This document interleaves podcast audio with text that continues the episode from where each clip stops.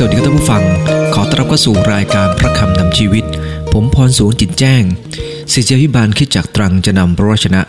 ของพระเจ้ามาแบ่งปันให้กับท่านผู้ฟังนะครับ ท่านผู้ฟังดีละครับ เมื่อเราได้ยินเรื่องของการช่วยเหลือกันเนี่ยนะครับ มันเป็นเรื่องน่าชื่นใจ เนื่องจากว่า พระเจ้าได้ทรงเป็นความรัก และพระองค์ได้ทรงประทานความรัก ในหัวใจของมนุษย์ มนุษย์จึงอยากจะช่วยเหลือกันนะครับ ไม่ใช่เพียงแต่มนุษย์ช่วยกันเท่านั้น ที่นิวยอร์กนะครับ เป็นเรื่องที่น่าตื่นเต้น เมื่อเจ้าแมวเหมียวตัวหนึ่งนะครับ ที่ชื่อว่ามอลลี่เข้าไปติดอยู่ที่ซอกตึกที่กรีนวิชวิลเลจนะครับ เจ้าหน้าที่ต้องใช้คนถึง 40 คน พยายามช่วยเหลือมันนะครับ ต้องใช้เวลาถึงสองสัปดาห์กว่าจะช่วยเหลือเจ้าแมวตัวนี้ออกมาได้ ท่านผู้ฟังทีละครับ แมวตัวนี้มันรู้ไหมครับว่า คนลำบากแค่ไหน เพื่อจะช่วยเหลือมันออกมาได้ท่านผู้ฟังทีละครับ มันอาจจะคิดได้หรือคิดไม่ได้นั้นเราไม่ทราบ แต่ว่าอย่างน้อยมันเป็นเรื่องที่น่าชื่นใจใช่ไหมครับท่านผู้ฟัง อีกรายหนึ่งนะครับ ชาวฝรั่งเศสเขาเก็บศพพ่อแม่ของเขาไว้นะครับ เนื่องจากเขาอยากจะช่วยเหลือพ่อแม่เขาให้เป็นขึ้นมาจากความตาย หรือฟื้นคืนชีพด้วยวิทยาการสมัยใหม่ เขารอวิทยาการสมัยใหม่ครับ อันนี้น่ากลัวแกดูหนังแนววิทยาศาสตร์มากเกินไป คิดว่าจะมีวิธีการช่วยชีวิตคนได้ ท่านผู้ฟังได้แล้วครับ ความมันแตกเนื่องจากว่า เครื่องทำความเย็นตู้แช่ของเขานะครับ ดันเสียขึ้นมา เรื่องก็เลยแดงต้องมีการสืบสวนกันใหญ่โตครับ นี่ก็เป็นวิธีการช่วยเหลืออีกแบบหนึ่ง ซึ่งไม่ได้ผลดี ไม่ได้ใช้ปัญญา ท่านผู้ฟังได้แล้วครับ ต่อไปเป็นการช่วยเหลือแบบตัวช่วยครับ ที่เมืองเครกพอตประเทศอังกฤษนะครับ ปรากฏว่าผู้ขับขี่ยวดยานเนี่ยนะครับ แจ้งบริษัท GPS หรือว่าตัวช่วยบอกตำแหน่งในการเดินทางเนี่ยนะครับ ข้อหาพวกเขาเนี่ยประมาทเลินเล่อเขาขับรถไปเกือบวิดตาย เนื่องจากตำแหน่งนั้นมันชี้ไปที่ขอบเหวครับท่านผู้ฟัง ถ้าเดินทางไปแบบนั้นเนี่ยอาจจะถึงตายได้ ก็เลยฟ้องข้อหาประมาทเลินเล่อเขียนแผนที่ไม่ดี บางครั้งเนี่ยนะครับการช่วยเหลือเนี่ยนะครับไม่ใช่สักแต่จะช่วย เรารู้ว่าการช่วยเหลือเป็นสิ่งที่ดี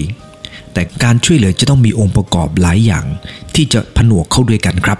มีเรื่องราวหนึ่งนะครับ ในสมัยของท่านเยเรมีคือประมาณ 600 ปีก่อนคริสต์ศักราชนี่นะครับ ชาวยิวหลายคนนะครับ โกรธแค้นต่อบาบิโลน พวกข้าราชการของกษัตริย์เซเดคียา ได้ไปขอความช่วยเหลือจากอียิปต์และ ขอให้พระองค์เนี่ยกบฏต่อบาบิโลน เยเรมีซึ่งเป็นผู้ประกาศพระคำของพระเจ้า เป็นผู้เผยพระชนะของพระเจ้า เป็นเวลา 30 ปีแล้ว ตั้งแต่สมัยรัชกาลโยซียา เยโฮยาคิม เยโฮยาคีนและมาถึงกษัตริย์เซเดคียา ท่านผู้ฟังที่รักครับ เช่นเยเรมีได้เตือนคนเหล่านี้บอกว่า การไปสวามิภักดิ์ต่อ ประเทศอียิปต์และกบฏต่อบาบิโลนนั้น เป็นเรื่องที่ไม่ควรทำเพราะจะทำให้โทษนั้นหนักขึ้น ถ้าบาบิโลนโจมตีก็จะไม่ปล่อยเราไว้ ดังนั้นควรจะยอมจำนวนต่อบาบิโลน อย่างน้อยเราจะได้รับโทษที่เบาลงไป กษัตริย์เซเดคียาซึ่งเป็นกษัตริย์องค์สุดท้ายเนี่ยนะครับ ท่านได้ไปขอร้องเยเรมี เพราะรู้ว่านี่เป็นคนของพระเจ้า ให้อธิษฐานเผื่อเพื่อบาบิโลนจะได้ถอยทัพออกไป แต่ท่านเยเรมียังตอบยืนยันว่าท่านจะไม่อธิษฐานแน่นอน เพราะว่าพระเจ้าจะทรงลงโทษเมืองนี้ เราต้องยอมรับความผิดพลาดที่เราได้เคยกระทำในอดีต บรรดาบรรพุของเราได้กระทำเราต้องยอมอย่างน้อย โทษหนักจะได้กลายเป็นโทษเบา ท่านไม่ยอมอธิษฐานเผื่อครับ ท่านผู้ฟังที่รักครับ ท่านเยเรมีแนะนำเสเดคียาให้ยอมแพ้ เป็นเฉลยดีกว่าทนทุกข์ทรมานจนกระทั่งถึงตาย แต่เซเดคียาไม่พอพัดไทยนะครับ เจ้าหน้าที่ในกรุงเยรูซาเล็มก็เห็นว่าเยเรมีนั้นเป็นคนคิดคดทรยศ เพราะมัวแต่พูดให้คนเนี่ยมีความรู้สึกแย่ลงไป ทั้งที่ความจริงท่านเยเรมีได้กล่าวพระวจนะของพระเจ้าซึ่งมาถึงพวกเขา เลยเอาท่านเยเรมีไปจำขังไว้ในคุก ท่านผู้ฟังที่รักครับ ก่อนหน้านั้นก็มีการตบหน้าท่าน มีการกั่นแกล้งท่านหลายอย่าง กษัตริย์เซเดคียานะครับ ก็ไม่ทรงว่าอะไร เมื่อคนจับท่านเยเรมีลงมาในคุก เป็นที่ขังน้ำเป็นบ่อน้ำโบราณเนี่ยนะครับ เอาท่านไปขังไว้ที่นั่น หลังจากนั้นกษัตริย์เซเดคียาทรงเปลี่ยนพระทัยนะครับ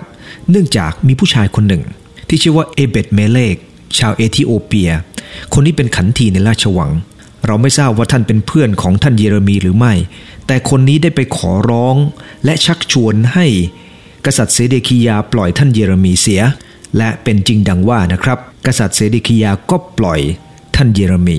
เอเบตเมเลกคนเอธิโอเปียเป็นแบบอย่างกับเราในการช่วยเหลือครับ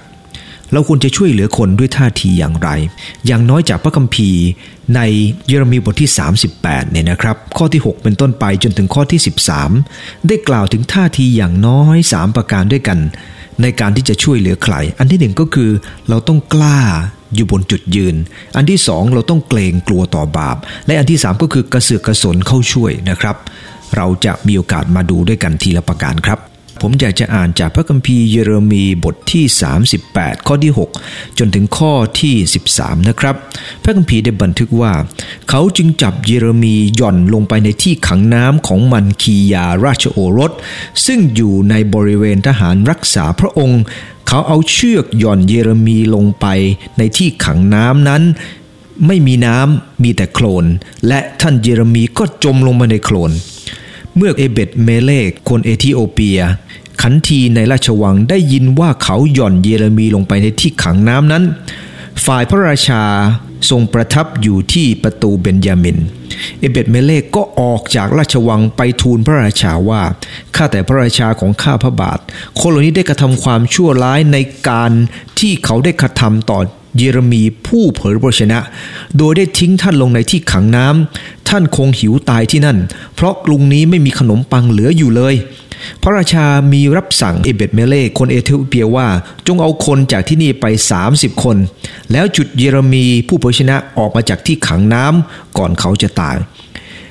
เอเบตเมเลกจึงเอาคนไปด้วย ไปที่ราชวังไปยังตู้เสื้อผ้าในเรือนพัสดุ เพื่อเอาผ้าเก่าๆ และเสื้อผ้าขาดๆ ซึ่งเขาเอาเชือกผูกหย่อนลงไปให้เยเรมีในที่ขังน้ำและเอเบตเมเลคนเอธิโอเปียพูดกับเยเรมีว่า ท่านจงคล้องผ้าและเสื้อเก่า ใต้รักแร้และเชือก เยเรมีกระทำตาม และเขาก็ฉุดเยเรมีขึ้นด้วยเชือกและยกท่านขึ้นจากที่ขังน้ำ ท่านเยเรมียังค้างอยู่ในบริเวณทหารรักษาพระองค์ท่านผู้ฟังที่รักครับ จากพระคัมภีร์ในตอนนี้ เรามาดูลักษณะหรือแบบอย่างของการช่วยเหลือของท่านเอเบตเมเลกด้วยท่าที 3 ประการด้วยกันนะครับ ประการที่ 1 ก็คือ กล้าบนจุดยืน กล้าด้วยใช้ปัญญาครับ ในพระคัมภีร์ในเยเรมีบท 38 ข้อที่ 6 พระคัมภีร์ได้กล่าวว่าชาวยิว พวกขุนนางทั้งหลายได้จับท่านเยเรมี ผู้เผยชนะหย่อนลงไป ถามว่าทุกคนรู้ไหมครับว่า ท่านเยเรมีเป็นผู้เผยชนะของพระเจ้า ทุกคนทราบดี เขาจับท่านเยเรมีหย่อนลงไป และโหดร้ายมากครับ ในที่นั่นมีแต่โคลน ที่จริงจำขังมาในคุกก็ได้ แต่ด้วยความที่เกลียดชัง ก็เลยต้องการให้ทรมานอย่างแรง ก็คือให้ไปอยู่ในโคลน ท่านฟังลองนึกสภาพ คนที่มีอายุและถูกจับ ไว้ในโคลนสิครับ จะมีความรู้สึกอย่างไร แต่เอเบตเอเมเล่คนเอธิโอเปีย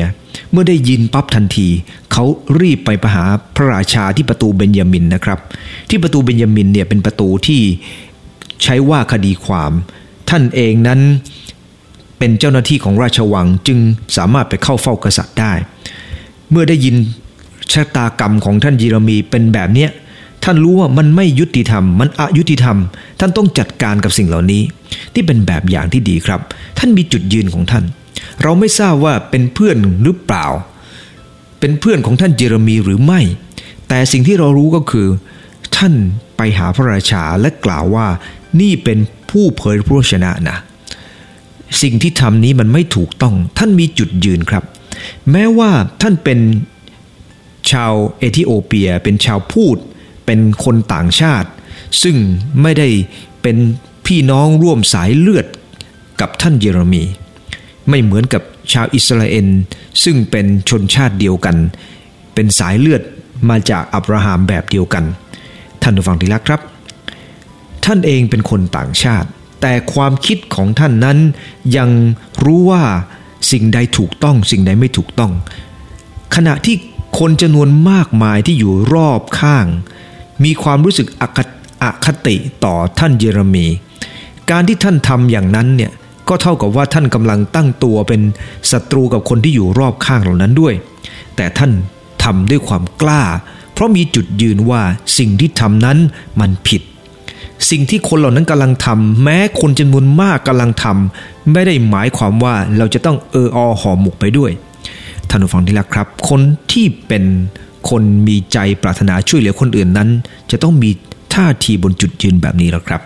คนเราจะช่วยใครก็ตาม เราต้องแยกแยะถูกต้องว่าอะไรถูกอะไรผิด อะไรคือสิ่งที่ต้องทำอะไรไม่ควรทำไม่ใช่เราตามหรือเฮโล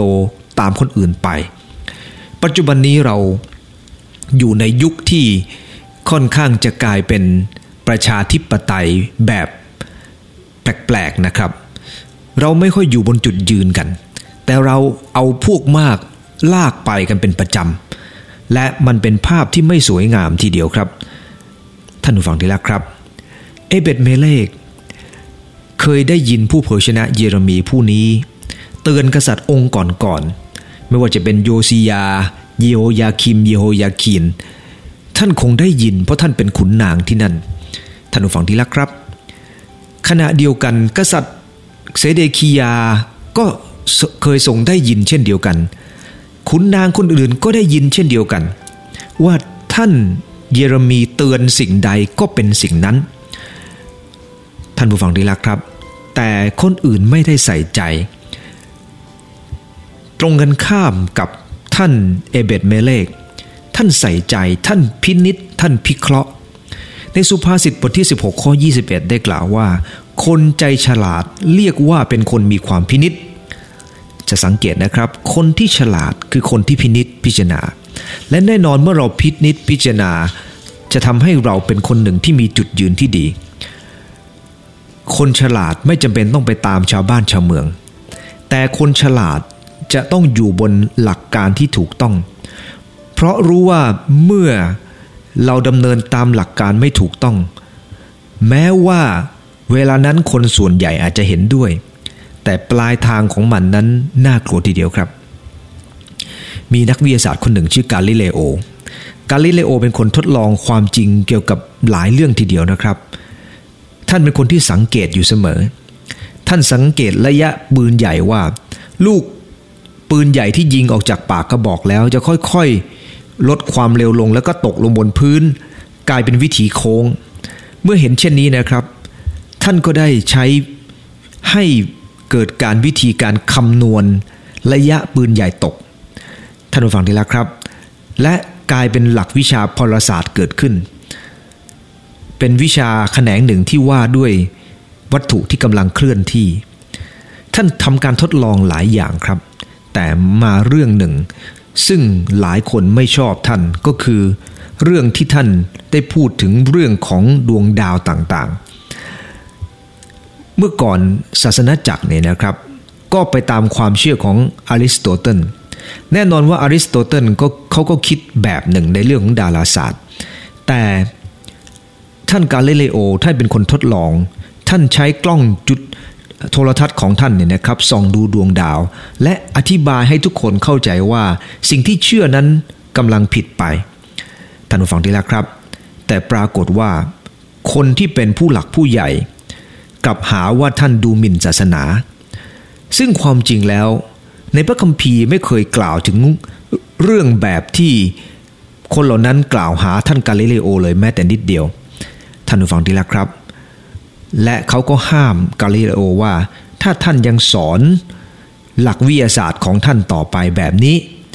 ท่านจะต้องถูกจับไปเผาไฟ เนื่องจากทำตัวตรงกันข้ามกับศาสนา ท่านจะต้องเงียบๆครับ และรอจน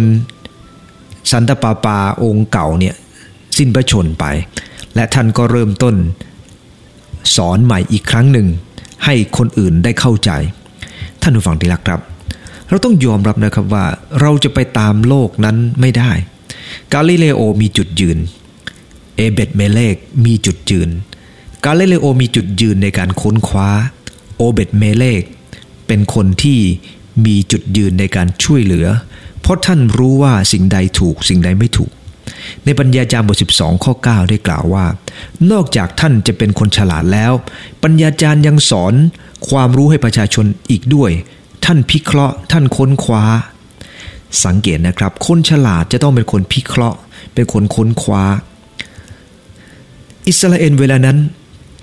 สนใจแค่ความถูกใจ แต่ไม่สนใจความถูกต้อง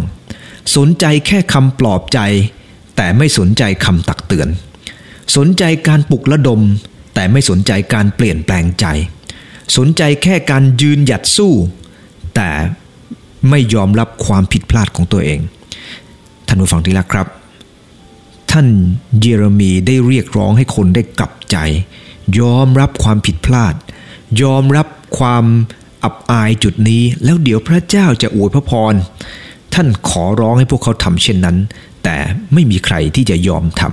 ำยิ่งทำให้ท่านเจ็บปวดมากขึ้น แต่เอเบตเมเลกท่านเป็นคนที่ฟังครับ และท่านมีเหตุผลและมีจุดยืน ท่านรู้ดีว่าเยเรมีเป็นคนชอบทำและจะต้องช่วย ท่านผู้ฟังที่รักครับ นั่นคือประการแรก ประการที่สองเนี่ยนะครับก็คือด้วยใจที่เกรงกลัวต่อบาป กอที่หนึ่งเนี่ยนะครับผมได้ให้ว่ากล้า กล้าบนจุดยืน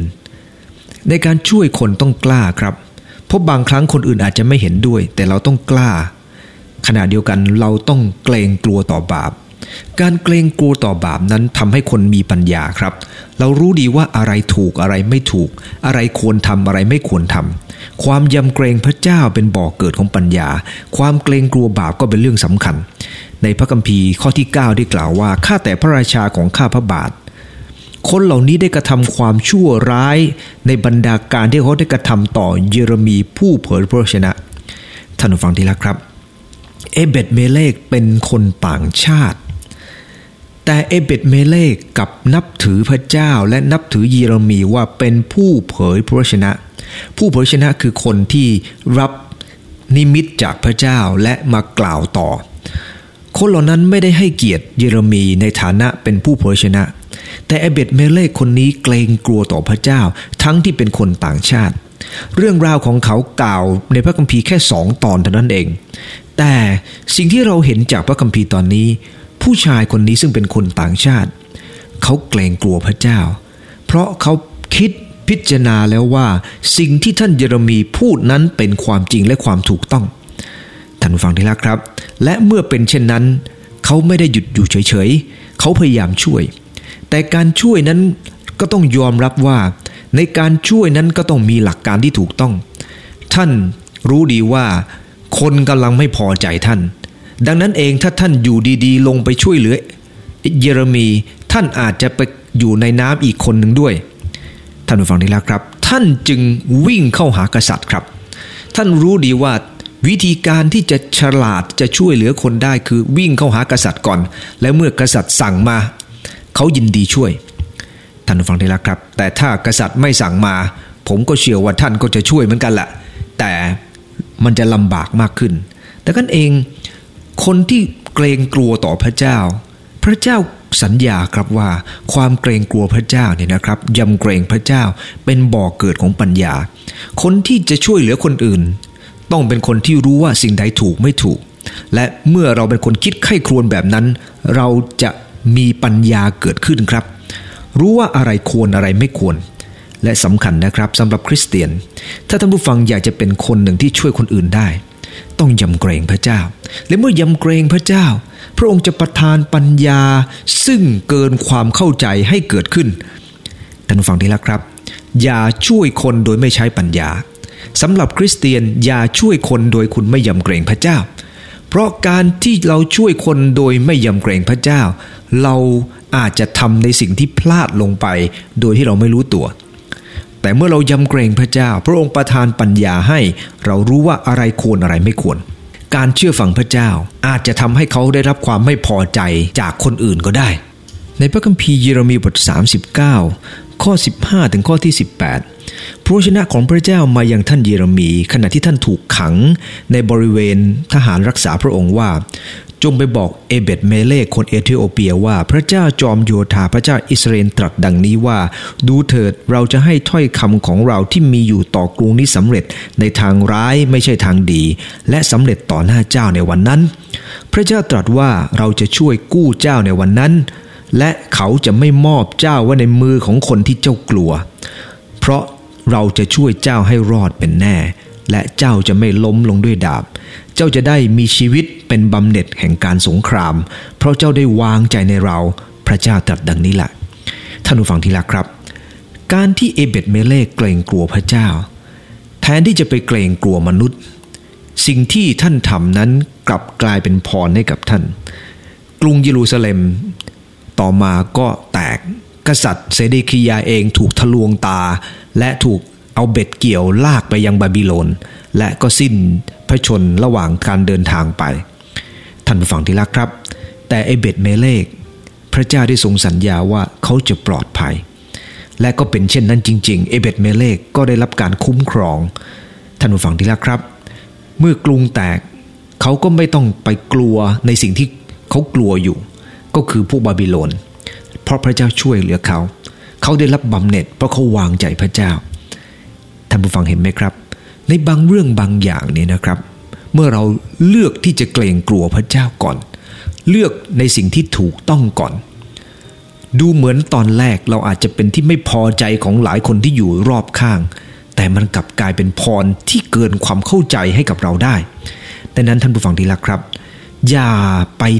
เกรงกลัวคนหมู่มากที่ไม่ถูกต้อง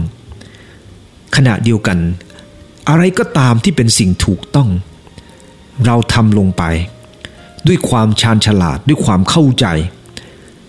ด้วยปัญญาของพระเจ้า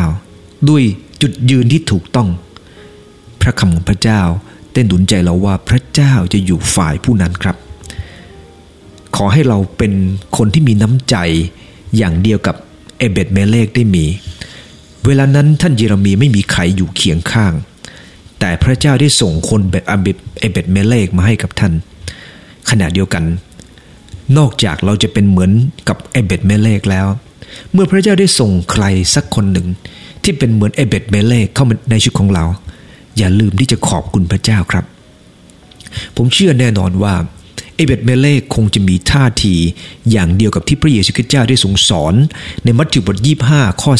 37 ที่ได้กล่าวว่า เวลานั้นบรรดาผู้ชอบธรรมกราบทูลว่าพระองค์เจ้าข้าที่ข้าพระองค์เห็นพระองค์หิว หรือทรงกระหายน้ำและได้จัดถวายพระองค์แต่เมื่อไหร่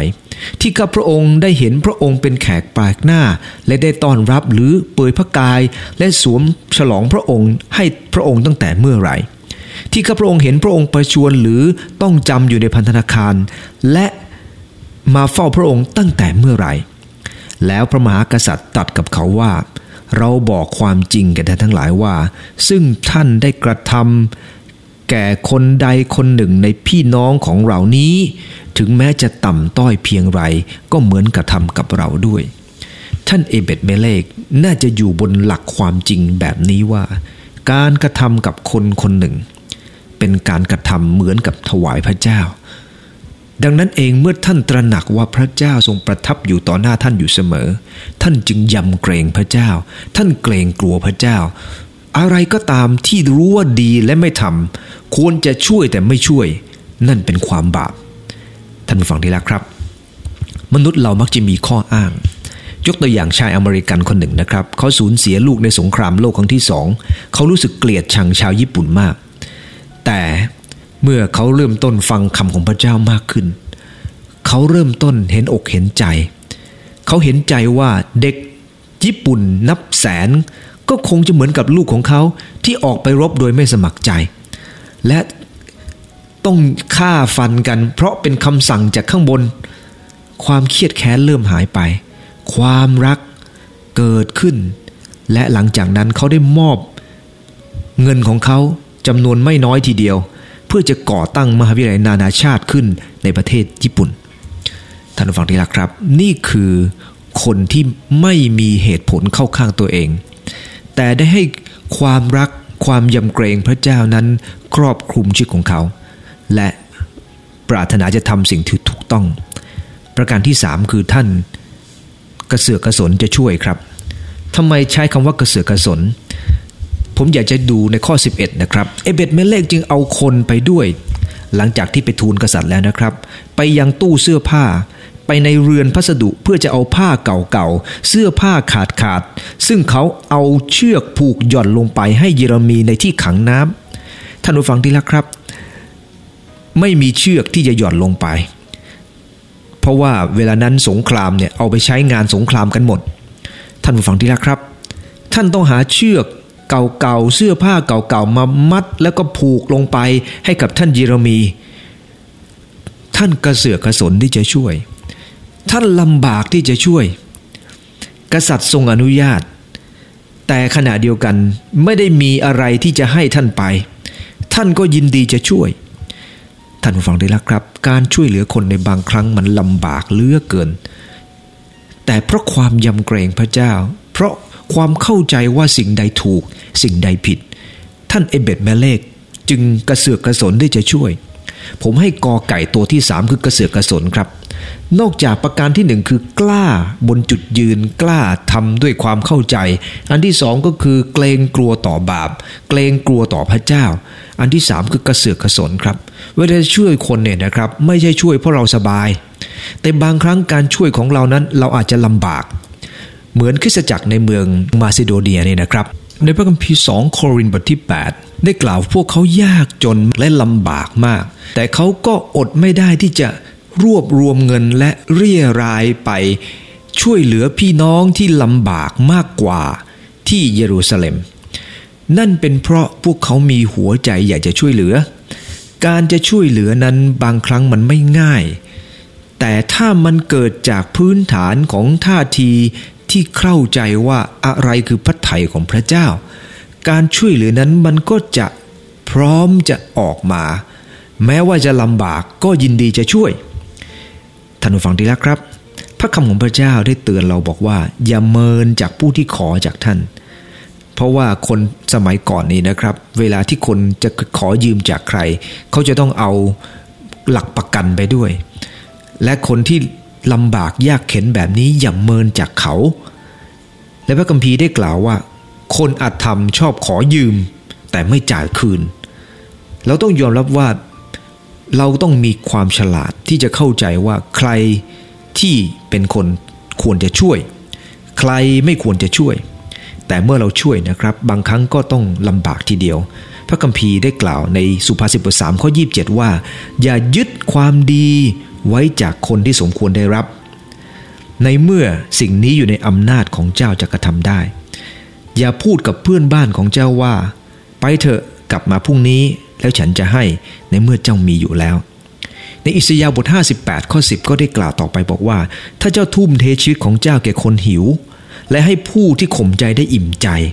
และความสว่างของเจ้าจะโผล่ขึ้นมาในความมืด ความมืดคลุ้มของเจ้าจะเป็นเหมือนเที่ยงวัน พระเจ้าจะนำเจ้าไปเป็นนิด เจ้าจะอิ่มด้วยของดี และกระทำให้กระดูกของเจ้าแข็ง และเจ้าจะเป็นเหมือนสวนที่มีน้ำรด เหมือนน้ำพุที่มีน้ำของมันไม่ขาด พระเจ้าทรงปรารถนาให้เราเป็นเช่นนั้นครับ มีชีวิตที่จะช่วยเหลือกระเสือกกระสนจะช่วยเขา อย่างเอเบตเมเลกได้กระทำให้กับท่านเยเรมี ผลที่เกิดขึ้นคือชีวิตของท่านได้รับพรจากพระเจ้า ขณะที่คนอื่นถูกกว่าได้เป็นเฉลย ขันทีจำนวนมากมายถูกฆ่าตาย จนมีคนเหลือน้อยมาก แต่ท่านเอเบตเมเลกกับรอดปลอดภัย ถ้าเราสังเกตว่า เพราะความผิดความบาป อิสราเอลจะต้องถูกลงโทษ แต่ในท่ามกลาง ความลำบากเหล่านั้น คนที่มีน้ำใจก็จะรับการอวยพรจากพระเจ้า เราไม่สามารถหนีภาพรวมได้แต่ในภาพย่อยๆ ที่จะเกิดขึ้นกับคนที่มีน้ำใจต่อคนอื่นนั้น พระเจ้าก็จะอวยพรเขาด้วย ท่านผู้ฟังที่รักครับ วันนี้จึงขอดุลใจท่านผู้ฟัง ให้มีชีวิตเหมือนเอเบตเมเลคนเอธิโอเปีย ท่านเป็นคนที่กล้าบนจุดยืน เกรงกลัวต่อบาป และกระเสือกกระสนที่จะช่วยเหลือผู้อื่น โดยใช้ปัญญา โดยท่าทีที่ถูกต้อง และพระพรไม่ได้ขาดจากท่าน ขณะที่คนอื่นนั้นเจอกับภัยพิบัติ ท่านก็รอดปลอดภัย ขออย่าธิษฐานครับข้าแต่พระเยซูคริสต์เจ้าเอเบตเมเลกเป็นแบบอย่างที่สวยงามกับข้าพงหลาย ท่านเองนั้นช่วยเหลือในท่ามกลางคนที่ไม่อยากช่วย ท่านเป็นแบบอย่างให้กับข้าพงหลาย และรู้ว่า การที่ข้าหลายยินดีช่วยเหลือผู้อื่น ด้วยท่าทีถูกต้อง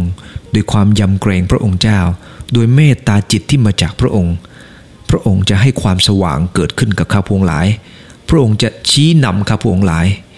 ระองค์เจ้าข้ายายข้าหลายเป็นคนที่ปล่อยให้ความเกลียดชัง ความเห็นแก่ตัว